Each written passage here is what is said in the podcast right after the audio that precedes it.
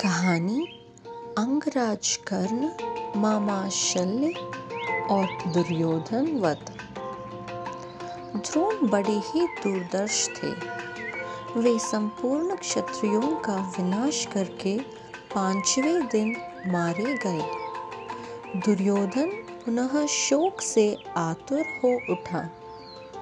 उस समय कर्ण उसकी सेना का कर्णधार हुआ। पांडव सेना का आधिपत्य अर्जुन को मिला। कर्ण और अर्जुन में भांति भांति के अस्त्र शस्त्रों की मार काट से युक्त महाभयानक युद्ध हुआ, जो देवासुर संग्राम को भी मात करने वाला था। कर्ण और अर्जुन के संग्राम में कर्ण ने अपने बाणों से शत्रुपक्ष के बहुत से वीरों का संहार कर डाला।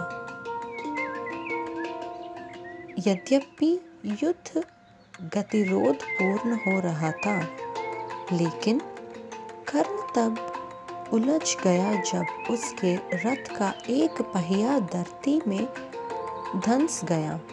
धरती माता के श्राप के कारण वह अपने को दैवीय अस्त्रों के प्रयोग में भी असमर्थ पाता है।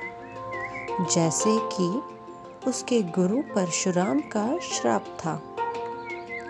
तब कर्ण अपने रथ के पहिए को निकालने के लिए नीचे उतारता है और अर्जुन से निवेदन करता है कि वह युद्ध के नियमों का पालन करते हुए कुछ देर के लिए उस पर बाण चलाना बंद कर दे।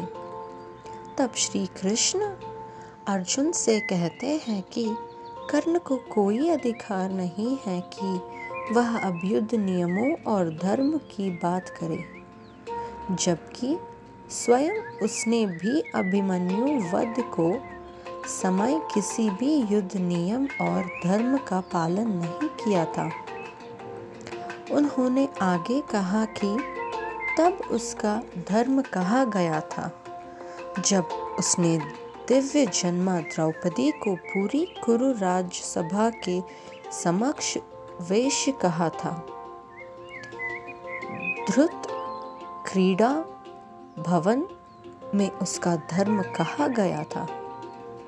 इसलिए अब उसे कोई अधिकार नहीं कि वह किसी धर्म या युद्ध नियम की बात करे। और उन्होंने अर्जुन से कहा कि, अभी कर्ण असहाय है। ब्राह्मण का श्राप फलीभूत हुआ। इसलिए वह उसका वध करे। श्री कृष्ण कहते हैं कि, यदि अर्जुन ने इस निर्णायक मोड़ पर अभी कर्ण को नहीं मारा तो संभवतः पांडव उसे कभी भी नहीं मार सकेंगे। और यह युद्ध कभी भी नहीं जीता जा सकेगा। तब अर्जुन ने एक दैवीय अस्त्र का उपयोग करते हुए कर्ण का सिर धड़ से अलग कर दिया। कर्ण के शरीर के भूमि पर गिरने के बाद एक ज्योति कर्ण के शरीर से निकली और सूर्य में समाहित हो गया।